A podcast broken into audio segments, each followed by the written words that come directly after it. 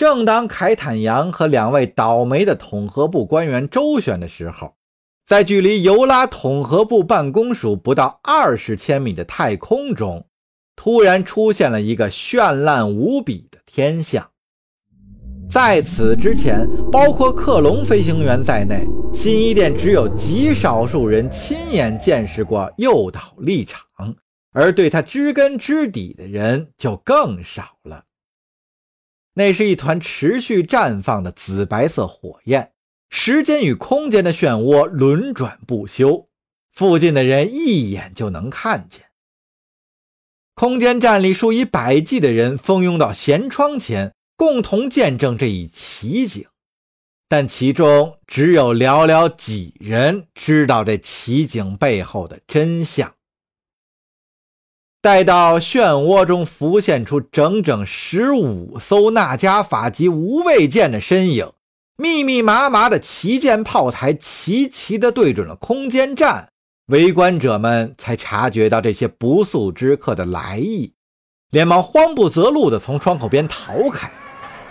这些无畏舰个个都是高于四千米的庞然大物，它们正在有条不紊地散开阵型。将这座空间站团团围住，每一艘旗舰里都搭载着数以千计的船员，机库里还停放着供装甲部队空降用的登陆艇。随后登场的是常规舰队，百余艘带有米马塔尔标记的战列舰、巡洋舰和突击舰脱离了漩涡，迅速在无畏舰周围组织起防御阵型。阴森的炮口四处搜索着目标，随时准备予以致命一击。在新伊甸的世界里，像这样一支声势浩大的舰队，永远是最具有说服力的。高亢的警报声激起了广泛的恐慌，因为自从建战以来，这里还从未遭遇过险情。空间站里的数十艘统合部战舰倾巢而出，但他们碍于交战限制协议，在对方发起进攻之前不得擅自开火。对于统合部指挥官来说，这无疑是一场噩梦。那些纳加法级的旗舰炮台只需要几轮齐射，就能瓦解空间站的防御，然后将这座建筑炸得灰飞烟灭。更令人不安的是。每艘船的船身上都镶有图克尔或者共和国的标记，按理说这两方势力是死对头，但统合部的敌我识别器完全无法识别这些战舰是敌是友。双方保持着对峙姿态，未发一枪一弹。统合部战舰试图谨慎地环绕这些入侵者飞行。而对方却未曾移动分毫，专心致志地将炮口瞄准前面这座攻坚战。那么现在你还肯不肯认真对待我的警告呢，上将先生？凯坦逼问。两位统合部官员一脸苦相，不知道说什么好。他们根本没有做好应对这种突发状况的准备。但两人心里明显都憋着一团火。大使先生，埃拉达上将咆哮道：“我不知道你在玩什么把戏，但你最好让他们退后。你还是没有用心听我说话呀，上将先生。”凯坦不耐烦地打断他：“我对你、对统合部都只有一个要求，你们必须做出让步。”我给你三十天时间重新考虑，是否继续摆出一副假仁假义的嘴脸，禁止米马塔尔人保卫家园。如果到那个时候你们还不肯悔改，米马塔尔人民就不会继续拥护统合部议会了，而我们也会采取相应的行动。鲍克索女士，听明白了吗？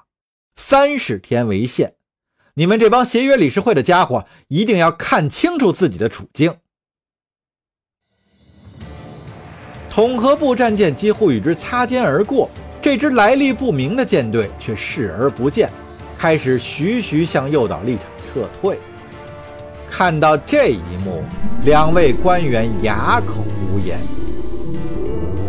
好了，先就此别过了。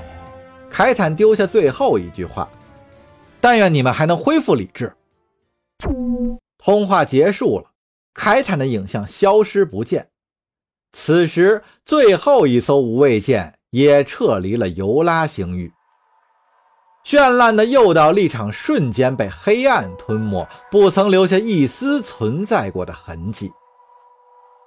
现在只剩下统合部的反击舰队还在四处游弋，逃过一劫的舰长们虽然松了口气，但也都被吓得够呛。埃拉达上将草草评估了一下入侵者的舰队组成，不禁面露忧色。只怕他手里的防御火力根本不足以抵挡那种程度的攻势。不管那帮人打算做什么，只要他们决定开火，肯定免不了有大批人员伤亡。尽管当天的事儿还在疑云重重，但有一件事儿是很明确的：共和国必须为此付出代价。即使轮不到凯坦扬的头上，也总得有人出来领罪。还没有谁胆敢威胁统合部的司法权，就连天主也不例外。上将心中暗想道：“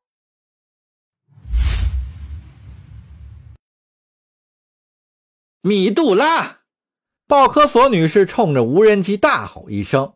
马上给我接通卡林米杜拉！一波未平，一波又起，共和国首相再次被各国媒体推上了风口浪尖。对这个可怜的女人来说，真是噩梦不断呀！作为国际外交舞台的中心，尤拉统合部办公署竟然被一支米马塔尔舰队围攻了。尼科上将承受的压力更甚于米杜拉。而米杜拉只得竭力装出镇定自若的样子，听取来自共和舰队指挥官的报告。属下们的证词大同小异，都说那些船虽然有着米马塔尔式的外观，实则跟共和国没有任何瓜葛，也解释不了为什么这支舰队会跟图克尔人同流合污。再者说了。就算把共和舰队名下的所有船只都加起来，也只能抵得上他们的零头。面对统合部官员的质询，卡林米杜拉也只能亮出共和国那点家底儿，为自己辩解了。这么说，并不是你授权那支舰队威胁我们在尤拉的产业了？鲍克索阁下，那些根本就不是共和国的船。卡林声辩道：“况且你也知道，共和国并不具备在高安区释放诱导立场以及产生跳跃通道的能力。我向你保证，那些舰队具备的能力，我们根本就不能做到。”说话间，埃拉达上将也插了进来：“不过，我想请教一个问题，你最好如实回答。这支舰队……”为什么会跟贵国大使凯坦扬勾结在一起？卡林米杜拉茫然的眨眨眼睛，麻烦你再说一遍。你又想说你不知道这回事了，对吗？两位统合部官员同时露出了狰狞之色。卡林顿时脸色煞白，怯生生的问道：“知知知道什么？”首相阁。下，埃拉达上将回答道：“凯坦扬当众威胁了整个统合部机构，警告我们不得插手米马塔尔与艾玛帝国之间的侵略行为。”这不可能！卡林暗暗摇头，他哪有这个胆量？你说什么？埃拉达上将的眼色毫不动摇。他还说。他代表的是你的利益。那个愚蠢透顶的杂种，他真这么说的吗？他的原话是为了米马塔尔的利益。鲍科索补上了一句。卡林禁不住剧烈的颤抖起来。我从没允许过那个婊子养的干这种事儿。两个官员都显出质疑的神情。米杜拉首相，统合部绝不会容忍任何威胁行径，我们严禁于此。我们已经意识到，现在共和国似乎出了点问题。如果我稍有不慎，没能保护好你的人身安全和贵国的领土完整，那么还请见谅。不过，你必须驾驭好你的人民，卡林，请你理解。埃拉达不耐烦地挥了挥手，别再白费功夫了，这只会加剧我们对你的不信任。我们只关心一件事。你正在逐步丧失对军队的控制权。我的舰队指挥官就在我旁边，他向我保证。你的大使都已经明目张胆的威胁我们了，还带来了一支强大的舰队到我们的家门口壮声势，谁会信你们的保证啊？上将顿时大发雷霆。我再说一遍，看牢你的人民，这可是为了你好。能不能至少别让媒体知道凯坦阳在这场灾难中扮演的角色？上将似乎大吃一惊。太迟了，卡林，早有人把消息捅出去了。没等卡林回应，对面就挂断了电话。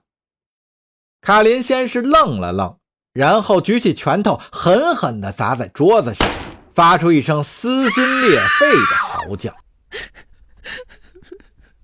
尼克上将没有吭声，径自走过去，合上了房门。